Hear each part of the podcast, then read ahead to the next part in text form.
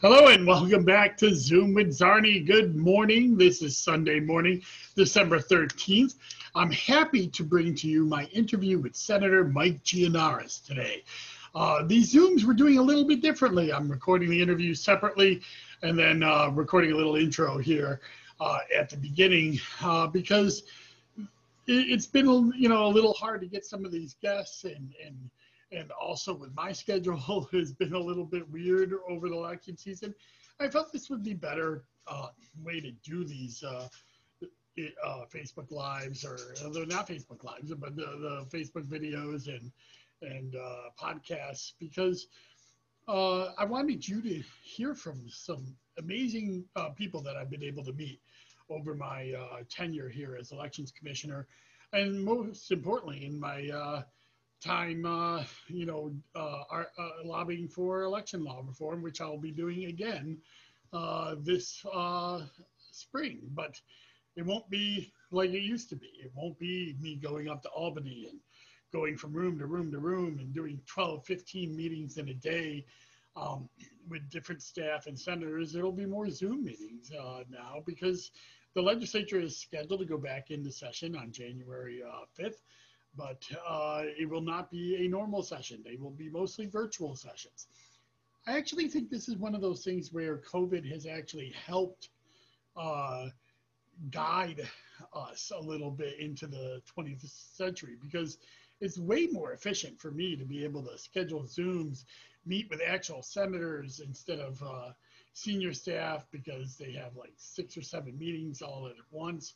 Um, it takes up more time in some senses because uh, obviously instead of certain days getting these things done, they can be scheduled out on, on different days. But I do think it allows for more voices. And I have noticed in the Zoom hearings that I've been a part of that uh, we uh, see a lot of more uh, response from the participants, from the lawmakers. They they're there. They they talk more. They ask more questions, and um, I think that's great.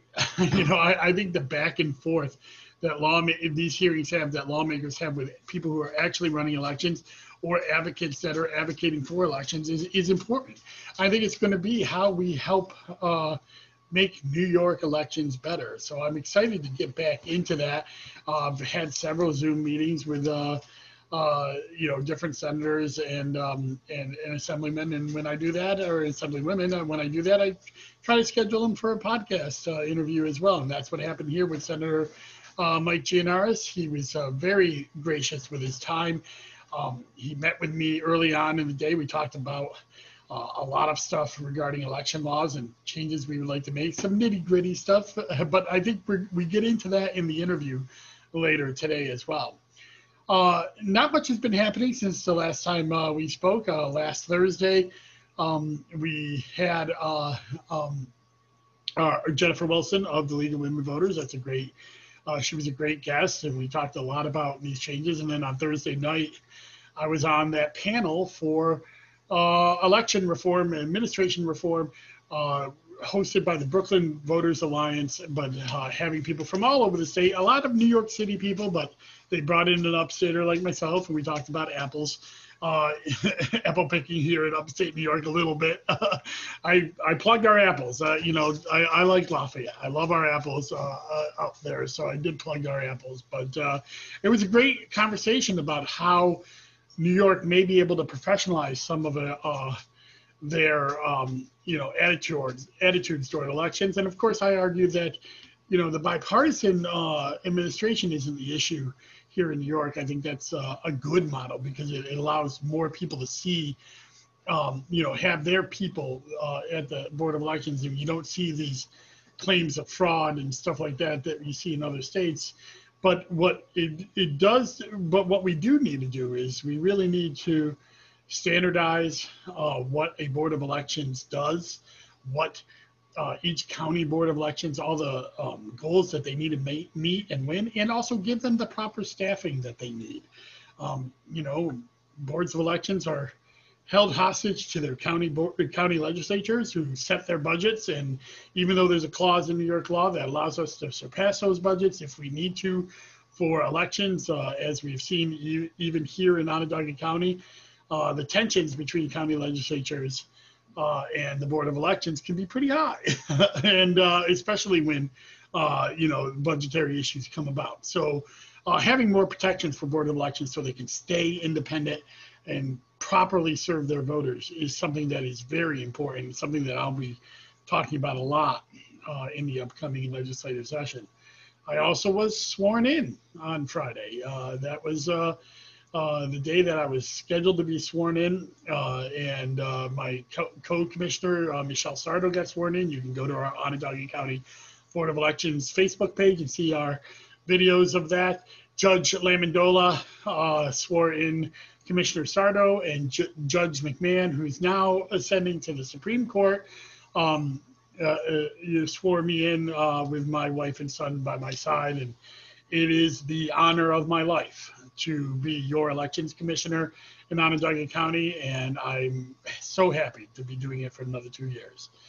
Um, and finally, I'm going to say a little bit about this pay raise uh, debacle that, or pay cut debacle, or pay freeze debacle that has happened. Uh, and it might be my last words on this because I am happy to be doing this job and I feel very lucky um, to be able to, uh, you know, provide, uh, you know, election protection for the citizens of Onondaga County. But, you know, in the last week or so, the Onondaga County Legislature GOP caucus uh, wanted to slash our salaries at the Board of Elections uh, for the commissioners uh, by about 7%. This came without warning. Um, and then uh, there was a variety of reasons that they had for that. The, each one replacing the other when the uh, when the reasons seemed to not mash up with the facts. Uh, first, they said that you know we made more than our counterparts in other counties, and that was demonstrably fa- false. And then they tried to say, well, they met per capita.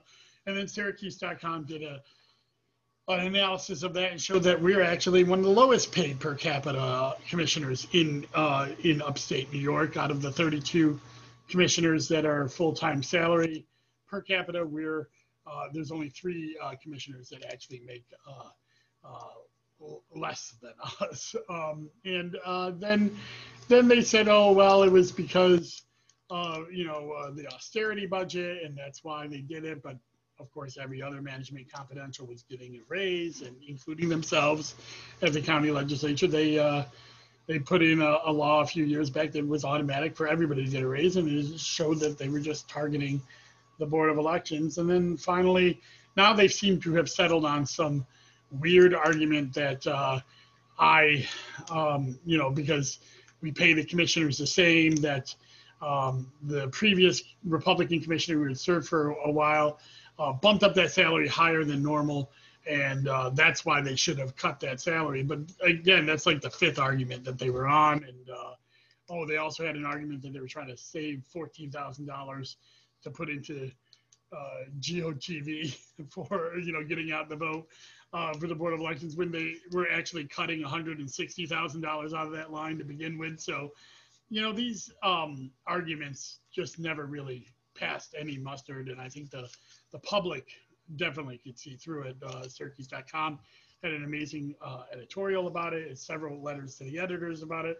But more importantly, I just want to thank all of you, all of you that uh, rallied to the Board of Election side, to both commissioners side, to the bipartisan board side, and said that this was not the right time to be doing this. This was not the right, t- you know, it should have been done in a transparent way instead of, uh, you know, you know, raising it minutes before the vote, uh, and uh, uh, and then you know using all kinds of ridiculous reasons for why they were doing it. Um, you know, we had a very long, drawn-out budget process, and this was never part of the discussion ever, not once. Um, and so uh, it's just tough that uh, to see that happen and see my name out there again in the press. I don't mind being in the press; I'm in the press all the time. Um, but uh, to have that be a personal thing, that was uh, unfortunate. I wish it didn't happen. However, uh, it is, uh, you know, it's up to the voters to decide how they want to react to that. And uh, it's up to me to make sure your voice is heard no matter how you vote. So I'm going to do that job and we're going to see uh, exactly how everything uh, plays out uh, in every election over the next two years because I'm very happy to be coming back. Uh, so we're about to get to the interview with Senator Mike Gianaris. Um, it's a, a, a, wonderful interview. Uh, next uh, Tuesday, or I'm sorry, next Tuesday, I will be doing a commissioner in car again. Uh, you know, we are certified now as an election, but there's a lot of work going on at the Board of Elections, and I'll go over exactly what's going on uh, at the Board of Elections now that we are certified. Um, and uh, then next Thursday, I will have Susan Lerner of Common Cause. Uh, she'll be coming on because uh, we're uh, having a big uh, legislative push, uh, you know, enabling legislation being put up uh, in the in the next on Monday, December 21st for uh, redistricting in the city of Syracuse, and that's a, a cause that Susan and I worked on together to have the first citizen-led independent redistricting commission in the, the eastern part of the United States happening right here in Syracuse. Uh, that law is being passed on Monday, the 21st. So we're having uh, her on. And um, um, on Saturday, we're actually going to have a virtual town hall about that. So if you want to know more about that, Fair Map CNY is hosting a virtual town hall, which of course I'll be a part of um, on Saturday at noon. And then next Sunday, my guest will be David Driesen, who's SU law professor. It's another edition of my SCOTUS Sundays that I've been talking about. And we're going to talk about all this legislation that happened uh, with the presidents um, uh, trying to delay the election and, uh, and, and, and where the, that all stands, uh, the, how uh, it may affect us in the future and, and how the court reacted to those uh, lawsuits. So it's going to be an interesting discussion. So I hope you tune in and watch uh, or listen, however it may be. So now I'm happy to get to the interview with Senator Mike Gianaris.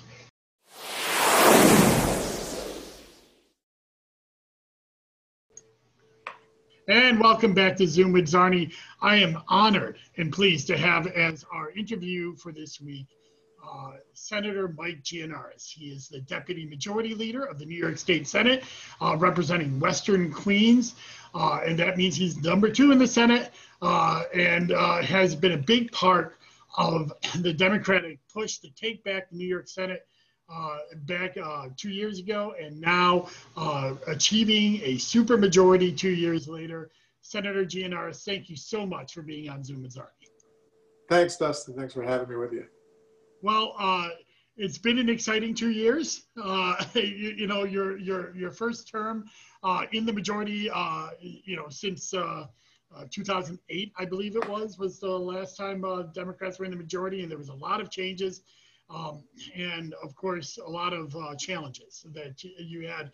What's it like now um, that we've gone through this first term? You delivered on some big things for New York uh, in terms of elections, early voting, uh, you know, electronic poll books, uh, portable transport, transport, uh, you know, portability of registration that's moved, allow people to move around the state and still be able to vote, but also uh, a, a, lot of uh, policy initiatives that have been held up by the Republican Senate. And what's it like to be rewarded now with a supermajority? the voters this fall gave you a supermajority. Yeah, rewarding is a good word. I mean, we really went out there for two years and had one of the most productive sessions in the 230 plus year history of the state senate. Uh, we did some things that now seem prescient. We codified Roe versus Wade, for example, um, just to make sure that New York had protections if the Supreme Court uh, went haywire. And now with uh, the new appointment on the court, uh, that's a real risk. So I'm very glad we did that. We enacted the nation's best climate change legislation, strongest tenant protections we've ever had, protections for immigrants, gun safety legislation, uh, gender, the list goes on and on. The, the Crime the Child Victims Act, uh, which has been held up for, for too long. We were really in a, in a backward state in New York, considering how progressive we like to think that we are, because the Senate Republicans were holding everything up. And much like a lot of their colleagues nationally, it was an artificial majority. It was heavily gerrymandered, oftentimes taking advantage of Democrats who were um, in a coalition with them to deny us the majority. We finally put that to bed in 2018. We had an amazing two years. And despite Republicans' best efforts to um, lie about what we did and demonize us, we came back with even more members. So it was a real validation from the voters. the largest majority in the history of the state for any party. No one has ever had 43 members in a Senate majority uh, in our state's history, and I'm proud uh, to be a part of it. And uh, your majority didn't just grow, it grew regionally as well. You added a lot of upstate members to your majority, uh, including here in Onondaga. We're going to be sending you Mr. John Mannion, who soon will be Senator John Mannion, uh, who's a wonderful uh, advocate for us here in Onondaga County. But you added members in Buffalo, Rochester, Albany. So now um, the, majority coalition is is more diverse regionally as well as more diverse in the traditional sense. Yeah, which is important to us and important to our leader, Andrea Stewart Cousins. Um, she herself is a suburban uh, legislator uh, representing Westchester County. Um, but we knew that to grow and to maintain um, the pride we have in representing all New Yorkers, we needed to do that. I was tired of hearing about the complaints that we were a downstate conference, even though we had great upstaters like uh, Tim Kennedy and Rachel May already. Uh, but now we have a real robust upstate presence. Um, we elected Sean Ryan in Buffalo, Samra Brouk and Jerry, uh, Jeremy Cooney in Rochester. And you mentioned John Mannion, who's going to be a great addition. Uh, and even Michelle Hinchey in the capital region down to the Hudson Valley. Um, it's going to really give the breadth of, of, knowledge for that our conference needs to represent everyone. We tried to do our best to do that um, in the last two years, but uh, there's nothing like having people on the ground living and, and representing those communities themselves. So this podcast started uh, in response to the COVID crisis and uh, being able to uh, communicate to the voters in Onondaga County and surrounding areas that of all the changes that were happening in election law. You know, it's an election podcast. I'm an elections commissioner, so that tends to be my focus. And you know, looking back at the last two years, um, you know, I used to say that election law passed New York in a glacial pace and now it was like a virtual flood over the last two years. Not even before the pandemic, in 2019, massive fee changes, and now even in 2020, in in uh, in response to the pandemic, there's been a lot of changes. What what has it been like to change our Byzantine election laws? Well, it, it, was our top priority. Each of the uh, two years we were in the majority, our first order of business was improving our election laws. Uh, the early voting that we all just experienced only exists because on our very first day in the majority, uh, we got that done and passed it. The, uh, the mail-in voting was um, pandemic related to be sure, but uh, we expanded and, and, codified the governor's executive orders to allow the easier um, use of mail-in voting. And we're working on the constitutional amendment to make that a permanent change so you would never need an excuse to uh, vote by absentee uh, in the future. Uh, we still have more to do. We're, we're always tweaking the things. These changes are so dramatic that we're learning uh, as we go how to make them better. Uh, after the primary in June, we did the right to cure law, which now allows voters to correct technical mistakes on their um, absentee ballot envelopes.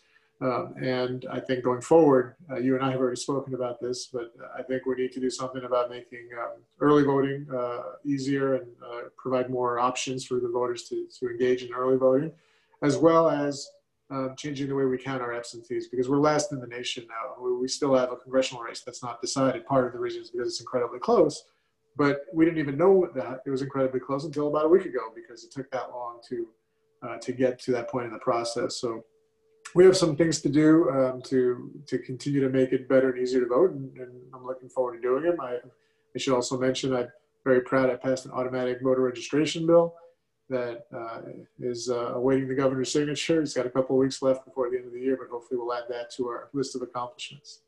Yeah, I, automatic voter registration is uh, one of the things that I've been pushing. It seems like my entire career, uh, along with early voting. So yeah, I, am I'm, I'm glad you mentioned that. So do do we expect that to be signed by the end of the year? Is there any reason to believe that that won't be uh, part of? Uh, I mean, the governor said he's for it, but uh, yeah, we've had some good conversations with the staff, and I don't, I don't think the um, uh, the differences are insurmountable. Uh, having having seen differences that are insurmountable on other issues, this seems uh, very much like we're going to cross the finish line, but we're not there yet. Great. Oh, that's wonderful because uh, that is like I think the final cog in the first phase of election changes in New York. Um, and I, and you also mentioned that your conference has made the first day of session like you know Democracy Day. You know, the first day in 2019, you you pass the early voting and uh, the constitutional amendments uh, and making a June primary and uh, and then last year uh, you further codified uh, um, you know, uh, uh, uh I forgot. Exa- I'm sorry. I'm, I'm, I'm, off the top of my head. What was on the first day last year? you know, it's interesting, Dustin. We've done so much that even I get confused. And this year we did uh, we did a lot of things that were um, connected to the COVID uh, situation. Um, and so the kind of the, the banner accomplishments on election law this year were um, more related to the expanse of mail-in voting, the right to cure law that we mentioned, um, and facilitating the um, the the absentee ballot process that uh, that we're all engaged in now.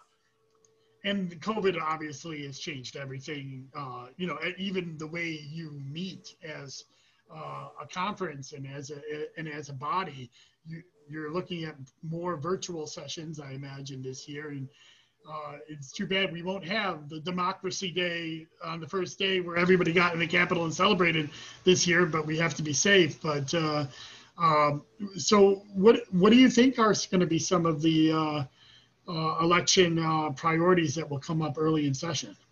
Well, I, I have mine certainly, and, and two of them that are very important I just mentioned, um, which are the uh, increasing the requirement for early voting sites uh, throughout the state, uh, as well as changing the way we count the ballots. If we allow um, absentee ballots to be processed as they come into the boards, uh, and then require them to be opened and counted even before election day, um, we could have our uh, our, our, results, like so many other states in the country, if not on election day, and certainly by the day before, a uh, day after rather.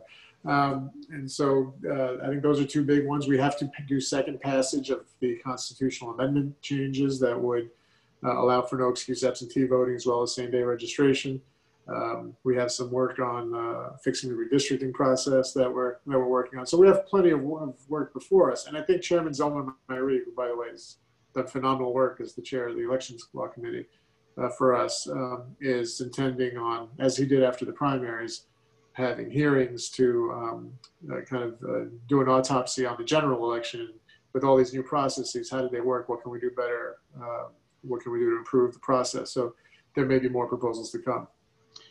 Uh, I, I would be remiss not to ask about uh, petitioning. That is uh, a big concern up in Onondaga County and, and everywhere, as I would imagine that, you know, with the COVID crisis ongoing, um, you know, I, I don't think that there's a solution figured out yet for next March for getting on the ballot, but obviously that's got to be something that the legislature is thinking about as well. Is that correct?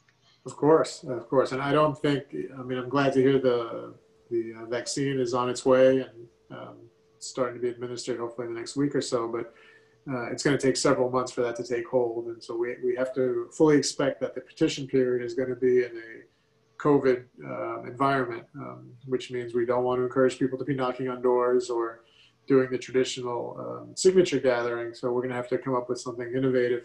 Um, last year, or earlier this year, rather, it kind of hit us right in the middle of the petition period. So we just cut it short and reduced the, the number of signatures required. And most candidates had already uh, accumulated them. Uh, we're going to have to think about how to do this from the beginning of the process uh, next year. And of course, COVID has changed everything. Uh, and um, without a reliable partner with the federal government, uh, in, in, fact, uh, and you know, while we all hope that it's going to be better in the future, um, I think the Georgia Senate races will allow us to know exactly how much better it will be um, you know, New York has kind of been left high and dry by the federal government. We pay more into the federal government uh, in terms of tax dollars than we ever get back, and we are facing a multi-year, multi, you know, tens of billions of dollars each year uh, budget deficit. How is that going to affect this session? Well, dramatically. I think that's going to be um, taking up 90% of our time and effort. Uh, the other 10 might be the election law work we talked about, but uh, but everything is connected to our budget deficit because the way we fund our school system runs through that. The way we fund our healthcare system runs through the budget. So a deficit like that um, impacts all aspects of our, of our lives. And so uh, I, I do expect that's going to dominate um, our deliberations. Uh, and how we close that gap is going to be very much reliant on does the federal government with the new administration come through for us in, in terms of providing real estate aid. Uh, a decade ago, uh, President Obama at the time uh, had a real stimulus plan that, that injected much needed uh, resources to states in the middle of the Great Recession and helped us avoid a real big dip in our economic activity. We need something even more dramatic because the economic impact has, has been more dramatic. Uh, and unfortunately, uh, this administration with this US uh, Senate hasn't delivered. Um, come January, we'll have a new president, hopefully a new Senate, but uh, if not, uh, we'll have to see what they are able to come up with for us. And then we have to be prepared to do what's necessary in the absence of sufficient aid. No, I'd be remiss not to mention that you are from Queens, but you have a Syracuse connection in a former staffer of City Hall who's now a staffer of yours, a good friend of mine, Alexander Marion, who is uh, we worked together at City Hall together, and now he's uh, on your staff and uh, was recently up here helping us up with the ballot counts and the objections that were going on in the in the race. Uh, so you know, it's not you know, we, I, I think a lot of times Democrats get demonized as being city focused only, but yet we have you have staffers, you have people from all over New York, and and uh, and, and obviously you care about upstate and the rest of New York as well. Certainly, and I visited several times. Uh, I'll do you one better. I found Alexandra um, because he was working for Mayor uh, Stephanie Miner at the time, and she, her term was ending. And Stephanie and I worked together about 25 years ago. Um, and so uh, we had a conversation, and she highly recommended him, and he's been uh, with me over over two years now. He's terrific. Yeah, he is. He's great. Uh, and you know, I I guess there's another connection here with Central New York and you kind of uh, in a weird way, but you know, you had a much publicized uh, battle with Amazon. Uh, a battle I agree with, by the way. I, I felt like uh, the Democrats that were fighting that were on the right side. But then what happened here is in Central New York, uh, the leadership here decided to give them all the breaks that they wanted, and they're now opening a, a warehouse facility up in Clay um, and at a time where we're having budget deficits, the money that could have been used to, to raise off these big box stores and, and, and developments um, are not are, are not there to help. So, oh, do you want to you know kind of talk about that and how that you know how sure yeah. and, and, and every situation is different so the leaders uh, in onondaga and, and in syracuse have to make their own decisions about what they think is wise economic development policy here in, in New York and Long Island City, an area that's that was already booming, uh, the last thing we needed to do is incentivize them to come here with three billion dollars in in, uh, in, public incentives.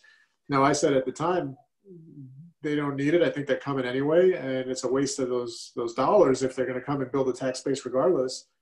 A lot of people criticized me for that position, but in the end, I've been proven correct. Since they supposedly left New York, they've added more white collar jobs in New York City than they were planning on adding uh, under the HQ2 proposal. And we have, have uh, squandered zero dollars in public money to make that happen. And so um, I think if you fast forward the 10 to 15 years they were talking about, they're going to have those 25,000 employees in New York City um, either way. And we will have genuinely saved that money because if they're adding uh, to the tax base uh, regardless and you didn't need to incentivize it, then that's billions of dollars that can now be used for other purposes. So, Senator, um, you know, we're going to have to wrap this up here shortly. You, have given us a lot of your time, and I really appreciate that. But what, what do you think? Um, what, what do you think that this new Senate majority is going to do for upstate New York, and you know, not just elections, but in general? How how are we going to work together as a state and and show progress everywhere in New York State? Well, the first way we're going to answer that question is to listen to our members who represent those parts of the state. We now have two members uh, in the Syracuse area, two in Rochester, two in Buffalo, two in the capital region. Uh, and I think we would defer to them for what the needs of, uh, of their particular regions of the state are.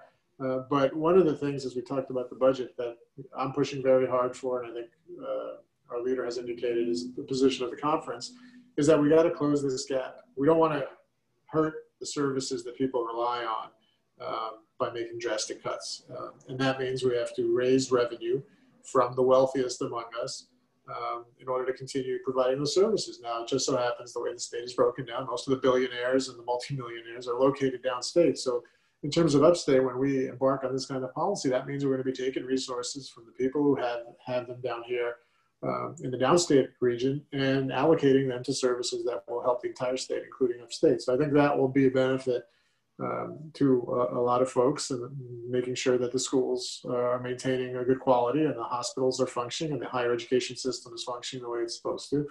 Um, it's going to be uh, important to keep that going because I think that is much more a danger to the future of our state if we don't maintain uh, services that people have come to rely on. Uh, than worrying about the millionaires and billionaires uh, in New York City uh, who have been strikingly doing very well and even better during the pandemic itself, which uh, when so many people are suffering to see them doing so well, it seems logical to ask them to, to contribute a little more. Well, thank you again, Senator. Uh, uh you've been great, uh, and I'm looking forward to seeing you sometime, uh, virtually or in person, uh, up on the Hill. But uh, I also look forward to seeing what uh, this next Senate majority does for us. Uh, and you know, this has been Zoom with Czarny. We'll we're going to be on a break until next Tuesday when we'll have Syracuse University professor David Driesen in and talking about the legal implications of uh, all the changes in New York and also uh, on the federal end. But again, Senator Gianaris, thank you so much for having us, eh, eh, come to us. Can I can I add one thing, Dustin? I just wanted oh, absolutely. To, wanted to just thank you for your, your good work. We were obviously up there counting absentee ballots in Onondaga. Um, and you were terrific, and your team was uh, was you know we, we had a, mixed experience around the state with, with some of the different counties, but yours was one of the uh, the top notch ones. So we appreciate your good work. Oh, thank you very much. We we work really well here together in Onondaga County, and I'm, I'm, glad that it was a good experience for everyone. So it was a good outcome too. That helps as well. So and, and, and glad that you know everyone was safe from from COVID. I know you had an outbreak in the middle of all that, but it yeah. was handled very well. Well, thank you again, and uh, and and thank all of you for tuning in, and uh, we'll see you next week. Bye bye.